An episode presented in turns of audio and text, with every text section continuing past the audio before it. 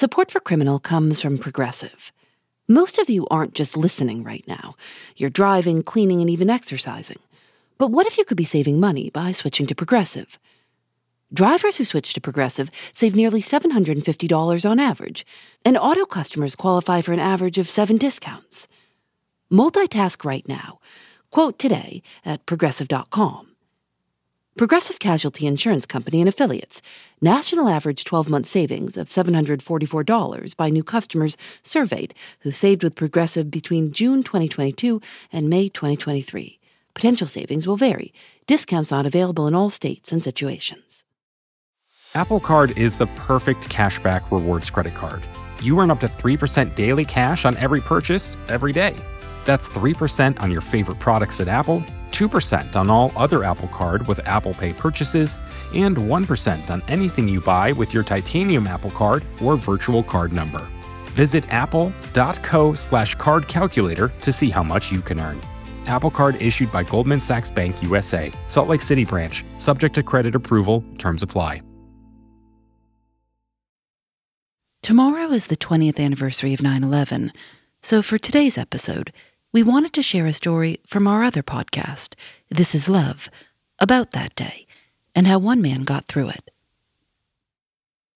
I am Michael Hingson. I happen to be blind. Were you born blind?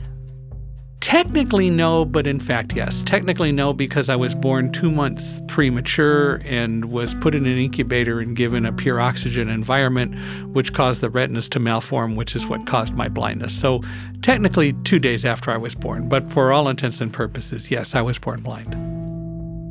Michael Hingson was born in 1950. These days, he lives in Victorville, California, with his wife, Karen. Back in 2001, he lived in Westfield, New Jersey, and commuted into Manhattan every day for work. He was the regional sales manager and head of operations for a company that provided data protection and network storage systems. And his office was on the 78th floor of Tower 1 of the World Trade Center.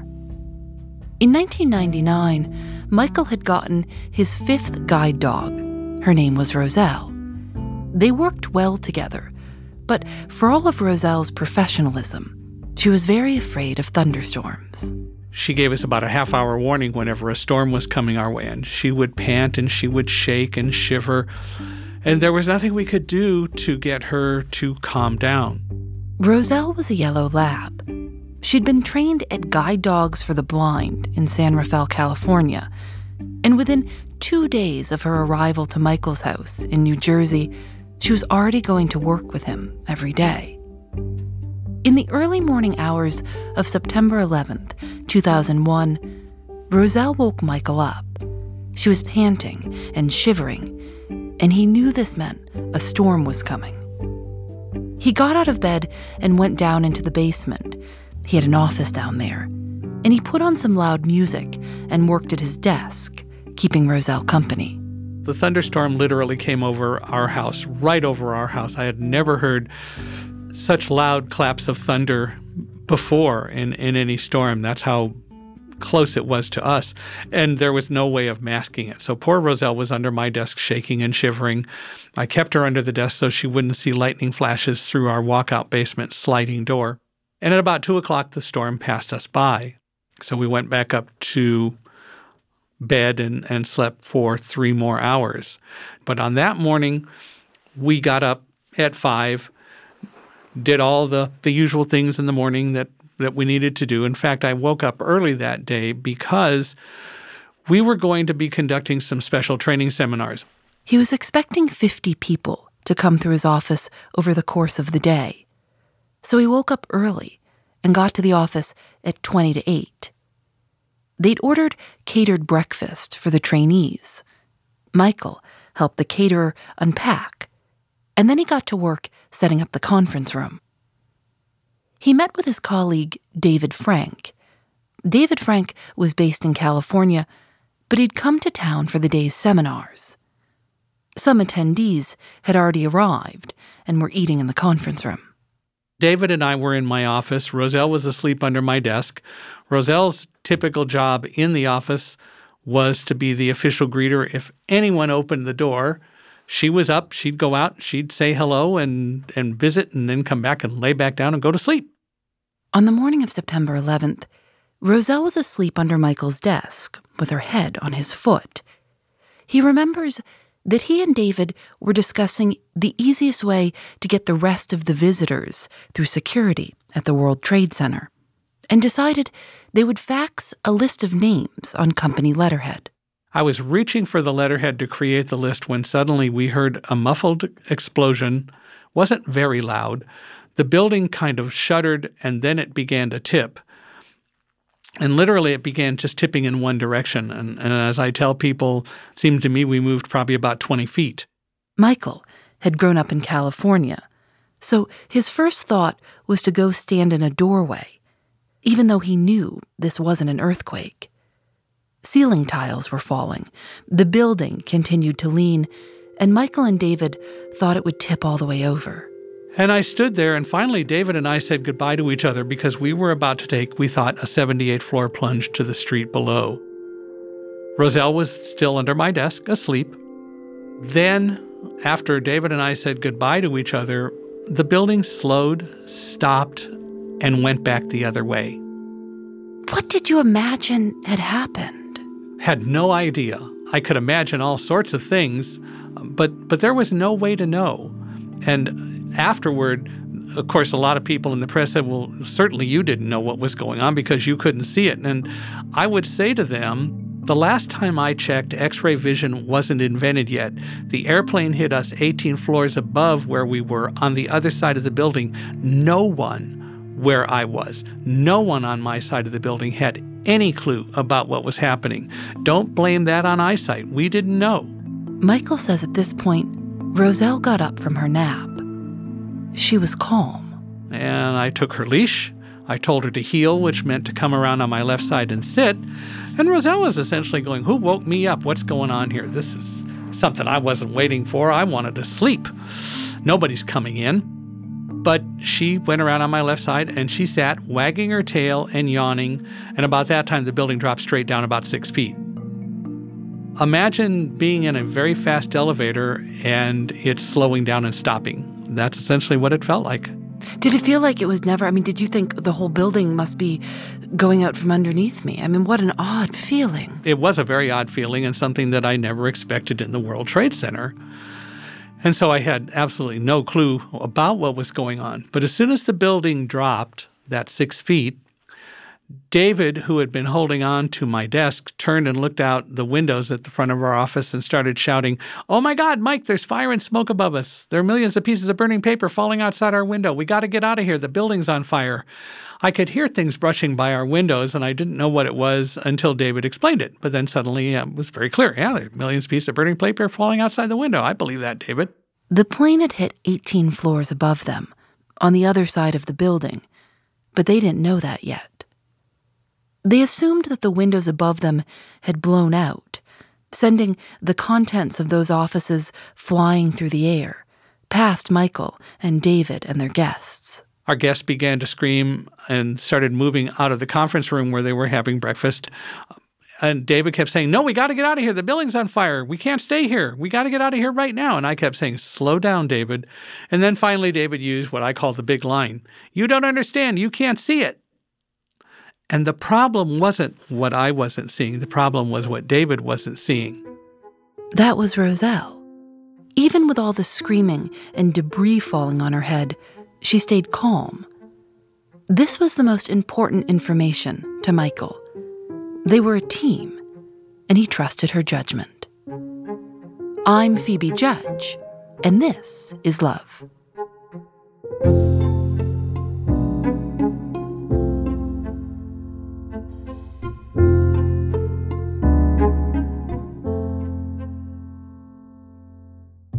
I knew by Roselle's behavior that we were not in such imminent danger that we could not try to evacuate in an orderly way. I told you what Roselle was like when she was afraid of thunder. She wasn't doing any of that. She was sitting by my side, yawning and wagging her tail, looking for scratches, and not giving any indication of fear at all. And so I wasn't distracted by things that I wasn't seeing. Was that an advantage of being blind? Maybe. And so I focused.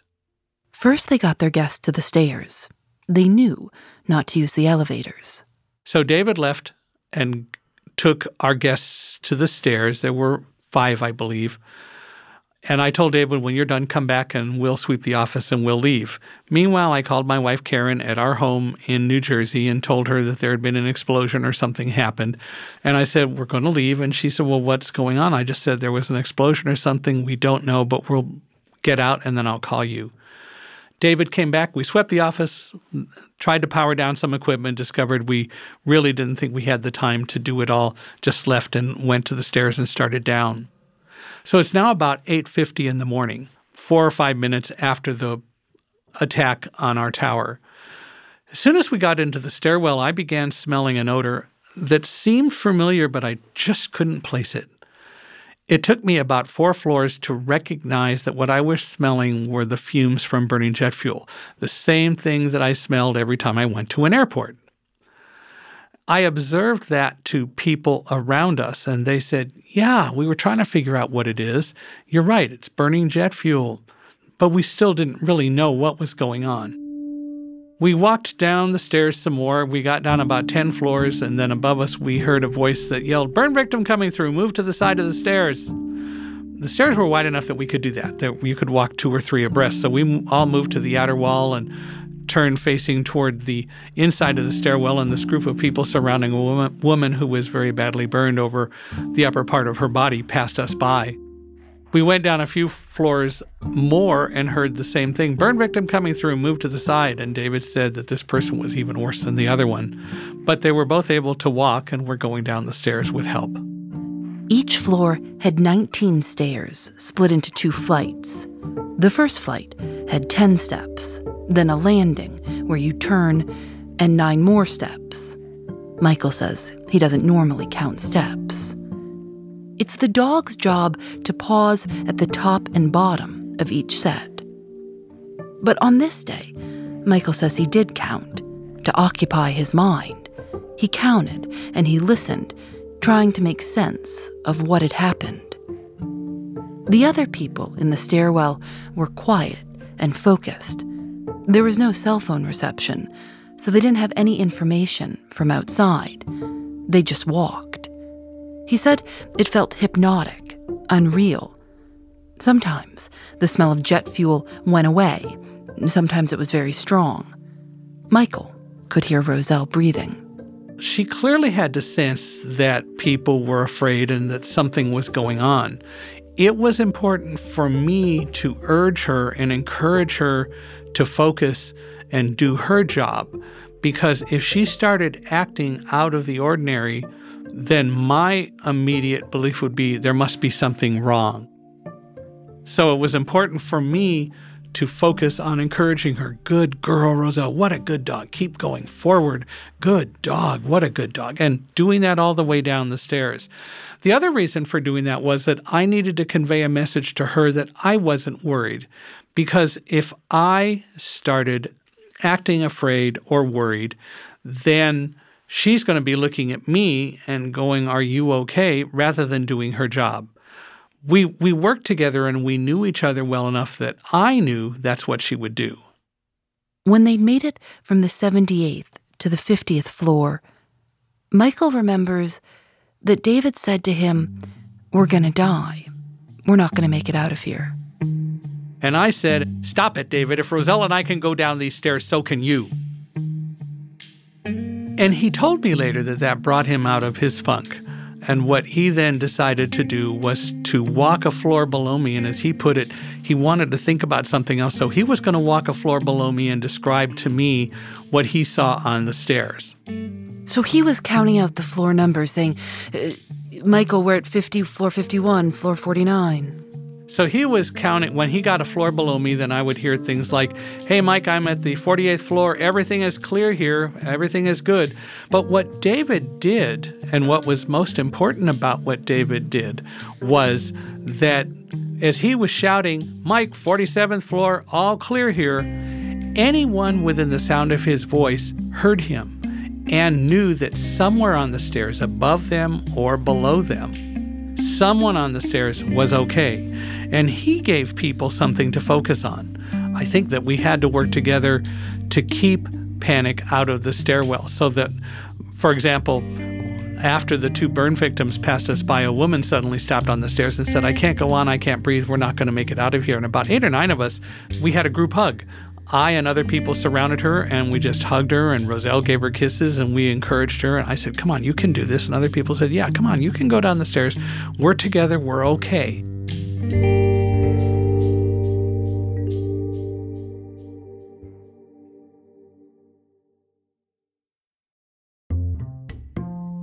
Thanks to Progressive for their support. While you're listening to the show, maybe you're also doing something else. Driving, dishes, folding laundry. I listen when I go on walks. If you're not currently driving a car, you could also be getting an auto quote from Progressive Insurance. Save money right now from your phone. Drivers who switch to Progressive save nearly $750 on average. And auto customers qualify for an average of 7 discounts. Discounts for having multiple vehicles on your policy, being a homeowner, and more. Progressive will be with you 24/7, 365 days a year, so you're protected no matter what. You can get a quote for your car insurance at Progressive.com to join over the 28 million drivers who trust Progressive. Progressive Casualty Insurance Company and Affiliates. National average 12-month savings of $744 by new customers surveyed who saved with Progressive between June 2022 and May 2023. Potential savings will vary. Discounts not available in all states and situations.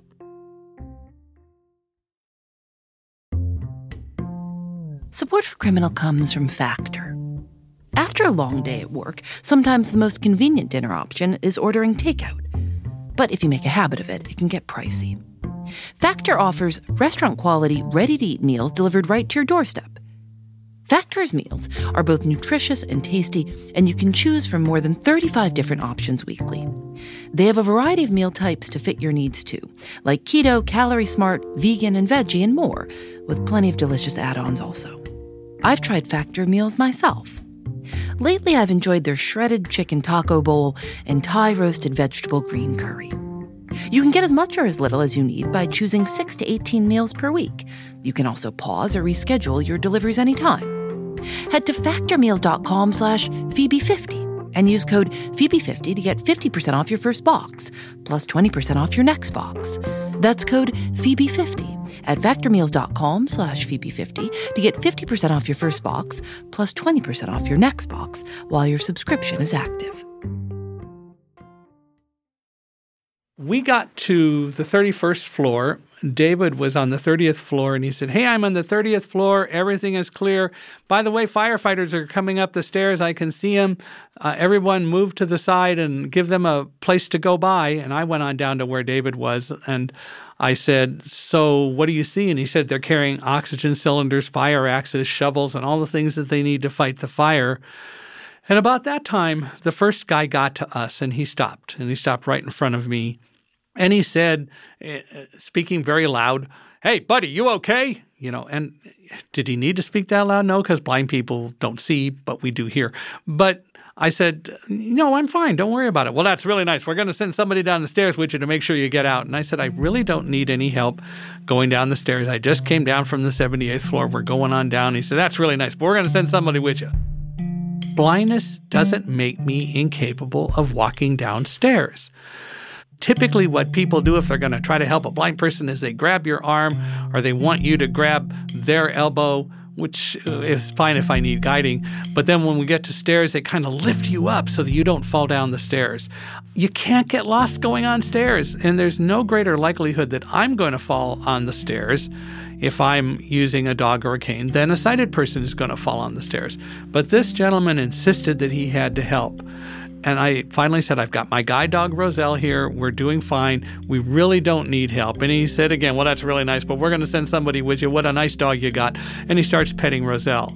And it wasn't the time to give him a lecture about don't pet a guide dog in harness, the dog is working. It also wasn't the time to give him a lecture, blindness isn't the problem, it's your misconception that's the problem. So finally, though, I had to get him to allow us to go on and for him to do his job. I said, look, I've got my friend David here who can see, and we're working well together. So he turns to David, you're with him? And David goes, yeah, Lee Maloney's good. And so he said, well, that's really nice. And he gave Roselle a few more pats, and Roselle gave him some kisses, and on up the stairs he went. And we continued down. And by the way, then David reassumed his scouting position a floor below us and again started shouting up what he saw on the stairs. When we got to the 26th floor, David said, people are passing up bottles of water. Somebody opened a water vending machine, and Mike, I'll bring you a bottle, but we're passing up bottles if anybody needs water. So David brought up a bottle, and Roselle was getting pretty thirsty with all the people around, and we gave Roselle some water. We made our hands into kind of cups as much as we could, and she got water, we got water, and then David reassumed his position, and we went on down the stairs. Michael says that more and more firefighters passed them. He says that sometimes the people in the stairwell would break into applause for the firefighters going up. The closer they got to the bottom, the faster Michael wanted to go. But it was now very crowded, with people evacuating on the right side and firefighters coming up on the left. Finally, Michael was on the second floor and heard David call out that he was on the first floor. David yelled up that the sprinklers were on and that Michael should be prepared to run through water. We got to the first floor, and it was very noisy. I described the curtain as kind of a waterfall. It sounded like a waterfall, and I've been around waterfalls. It sounded like a little waterfall, or maybe a decent-sized one, but there's a lot of water that was coming down right in front of me. I picked up Roselle's harness. I told her to go forward, used a command called hop up, which is to speed up and pay attention, and we ran through the water, came out the other side into the lobby of One World Trade Center. Michael told Roselle she'd done a great job. She rubbed her cheek against his hand, and then David said to Michael, let's go. This guy runs up to us, and he introduces himself as somebody from the FBI, and he would get us where we need to go. My first question was, what's going on? And he said, well, there's no time to tell you. Now, I wish he had. For me, information is important, and there wouldn't be anything that he could tell me that would cause me to panic, as opposed to how do I use that information to stay alive and go where we need to go. But I got no information. He just said, we can't tell you, there's no time, follow me. And we ran through the complex, up an escalator, and finally outside, as far away as we could be from the Twin Towers. As soon as we got outside, David looked around and said, Mike, I see fire in Tower 2. We didn't know where it came from. I said, maybe when our tower tipped, because it did tip toward Tower 2, maybe the fire jumped across. We had no clue. They walked north on Broadway, and then David asked if they could stop, because he could see the fire very clearly in Tower 2 and wanted to take some pictures. So we stopped. I called my wife on the phone and could not get through because the circuits were busy. As we learned later, of course, people who were up in the towers were saying goodbye to loved ones. And I had just put my phone away, and David was putting his camera away when a police officer yelled, get out of here, it's coming down now.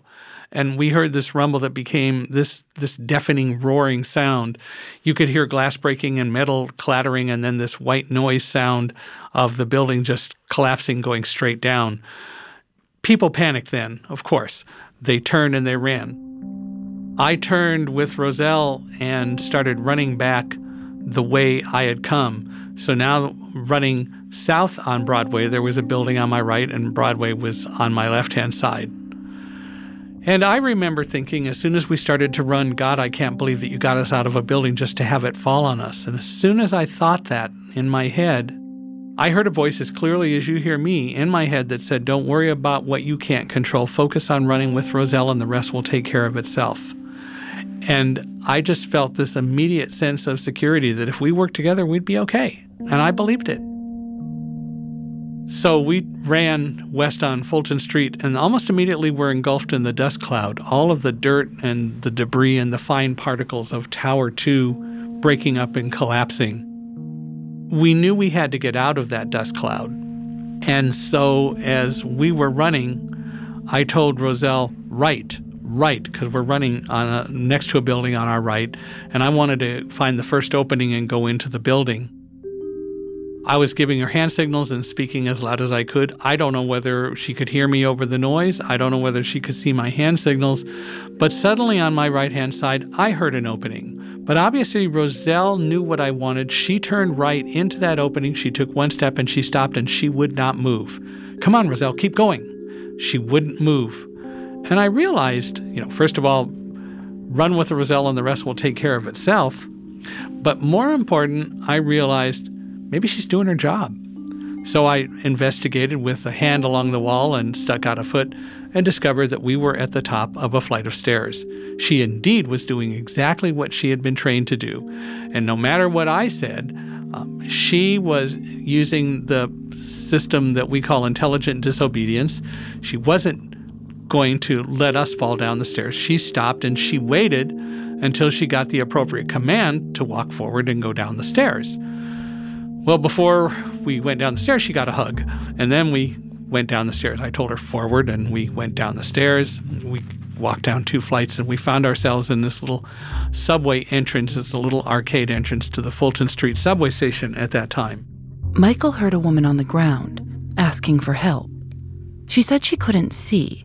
Her eyes were full of dirt and debris, and she was scared she was going to fall onto the subway tracks. I reached out and took her arm. I said, hey, don't worry. My name is Mike, by the way. I happen to be blind, but I also know you're about 10 feet away from the stairs going down. You're safe. Try to clear out your eyes. And what's your name? And she introduced herself, and we stood there, and she talked a little bit. And then this guy comes up from the subway system into our area, and he said that his name was Lou. He was an employee of the subway system. And he said, I will take you down to an employee locker room. There were about 8 or 9 of us there. And he said, I'll take you down to an employee locker room where you can sit. There are benches, there's a water fountain, and so on. And he took us. We were coughing and hacking and just trying to get the stuff out of our lungs. And then a police officer showed up and arrived and said, you all need to leave this area now. The air is better up above. You need to leave right now, and didn't wait for a discussion, just turned and walked away, and we all got up and followed him. Michael and David and the other people from the subway station went back outside. And that's when David told Michael that Tower 2 was completely gone.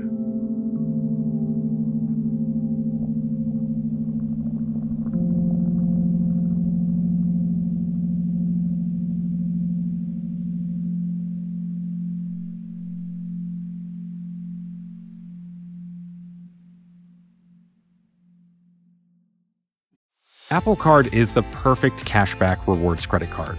You earn up to 3% daily cash on every purchase, every day. That's 3% on your favorite products at Apple, 2% on all other Apple Card with Apple Pay purchases, and 1% on anything you buy with your titanium Apple Card or virtual card number. Visit apple.co/card calculator to see how much you can earn. Apple Card issued by Goldman Sachs Bank USA, Salt Lake City branch, subject to credit approval, terms apply. Vacations can be tricky. You already know how to book flights and hotels, but now the only thing you're missing is, the actual travel experience. Because is it really a vacation if you're just sitting around like you would at home? You need a tool to get the most out of your time away. That's where Viator steps in. You can book guided tours, activities, excursions, and more in one place to make your trip truly unforgettable. Viator has over 300,000 travel experiences to choose from. Everything from simple tours to extreme adventures and all the niche, interesting stuff in between. So you can plan something that everyone you're traveling with will enjoy. Real traveler reviews give the inside scoop from people who already been on the experiences you're considering, so you can plan with confidence. Free cancellation helps you plan for the unexpected, and 24/7 customer support means you can travel worry-free. Download the Viator app now and use code Viator10 for 10% off your first booking in the app. Find travel experiences for you. Do more with Viator. We weren't sure what was going on, of course. We just walked for a while, and then suddenly we heard that freight train waterfall sound again. We thought that probably it was our tower, and David looked back, and Indeed, he saw a dust cloud coming from our tower, and he told me there was another dust cloud coming. It was pretty confined, so we moved to the side, out of the way of most of it, kind of hunkered down and waited for the noise and everything to subside. And once it did, then we stood up. David looked back and he said, "Oh my God, Mike, there's no World Trade Center anymore." And I said, "What do you see?" And he said, "All I see are fingers of fire and flame, hundreds of feet tall and pillars of smoke. It's gone. It's not there." Michael says his heart broke. He thought about the people still in the tower's stairwell that he and Roselle had just come down. We stood there a moment, and then I tried to call my wife, Karen, on the phone. This time I was able to get through, and she's the one who first told us how terrorists had hijacked 2 aircraft and crashed them into the towers, 1 into the Pentagon, and a 4th was still missing over Pennsylvania. That was the first time we really knew what had happened. Michael and David were exhausted. They needed to find somewhere to go and went to the apartment of one of David's friends. I couldn't really relax. I needed to get home. I needed to be with Karen. And we were still clearly in shock. That was about 1:30 in the afternoon. So really it wasn't until I got home that I was able to just slow down and start to truly think about it. How was Roselle when you got home? I mean, imagine she was been just exhausted. She was great. It was just another day at the office for Roselle. Obviously a little bit different, but she did exactly what she was supposed to do. I did ask the people from Guide Dogs for the Blind a couple of days later, the veterinarians, will this affect her? And what I was told was, I was first asked the question, did anything hit her? Was she hurt in any way? And I said no. And they said, no, probably it won't affect her at all because dogs don't do what if. Nothing bothered her specifically. She focused and did exactly what she was supposed to do. And when it was over for her, it was over for her. So they don't go back and think about, oh my gosh, what if I didn't do this or what might happen to me? It's done. And the best proof I can give of that is that when we did get home that night, I took her harness off. I expected to take her outside, but she immediately ran off, grabbed her favorite rope bone, and started playing tug-of-war with my retired guide dog, Linny. And so they started playing. You know, to trust an animal in an emergency is a remarkable thing.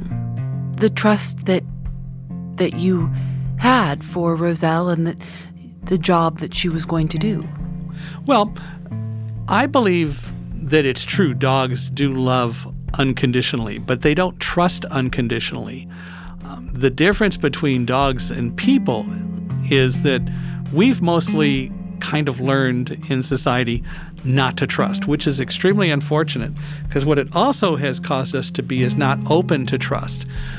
I think dogs do not necessarily trust instantly and totally, but they're open to the idea of trust. And so when I began working with Roselle, just as 2 years ago I began working with Alamo, my 8th guide dog, we had to form that relationship. And I think it takes a year before we truly get to the point where we know what each other's thinking, if you will, where in every sense of the word, we create a team that is that close-knit and can work that well together, and that trusts each other completely. So I have learned from working with a number of guide dogs that absolutely it's about trust and that we can trust each other. So what I learned with Roselle was that level of trust. So it was second nature and was automatic to do that. It's no more amazing than it should be for anyone, but most of us as pet owners, we love our animals, we love our pets and so on, but do we really trust them? More important, do we really understand them? Have we taken the time to develop the kind of relationship with them that results in a complete and total two-way trust? And I think mostly we don't see that. We see it with good guide dog user teams, but I think it's something that more people could learn to do, and it would help them in their human-human existence as well. Michael and Roselle continued to work together. And then, in 2004, Roselle got sick. She contracted a disease called immune-mediated thrombocytopenia, something that both humans and canines can catch. And typically it's caused by either a genetic issue or by ingesting toxins, which, of course, she did on September 11th, and that's why we think that she caught the disease. Don't know, but that's what we're sticking with for our thinking on it. They were able to treat the disease for several years, until March of 2007, when Roselle retired. She spent her retirement at home, relaxing with Michael and Karen. In June of 2011, Michael wrote on his website, "I have the solemn obligation to inform you that my hero guide dog, Roselle, passed away last evening. I'm sad, of course, because I'll miss Roselle very much." At the end of the post, he addresses Roselle. He writes, "Help us to be better people and dogs, but most of all, be yourself wherever you are." When Roselle retired, Guide Dogs for the Blind also retired her name. No future guide dog will ever be named Roselle.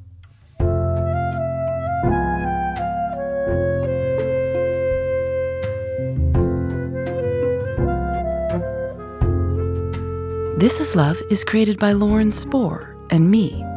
Nadia Wilson is our senior producer. Susanna Robertson is our assistant producer. Audio mix by Michael Raphael. Julian Alexander makes original illustrations for each episode. You can see them by following us on Instagram. We're This Is Love Show. We'll also post photos of Roselle and Michael. Michael wrote a book about his experience on September 11th. It's called Thunder Dog, The True Story of a Blind Man, His Guide Dog, and the Triumph of Trust at Ground Zero. We've got a link on our website, thisislovepodcast.com. This Is Love is recorded in the studios of North Carolina Public Radio, WUNC. We're a proud member of Radiotopia from PRX, a collection of the best podcasts around. I'm Phoebe Judge, and this is Love.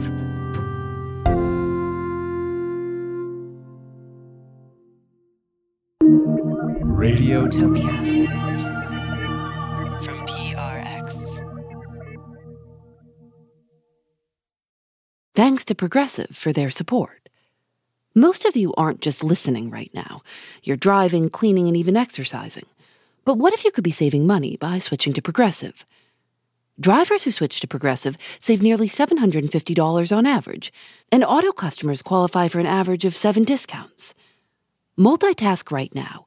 Quote today at progressive.com. Progressive Casualty Insurance Company and Affiliates. National average 12-month savings of $744 by new customers surveyed who saved with Progressive between June 2022 and May 2023. Potential savings will vary. Discounts not available in all states and situations.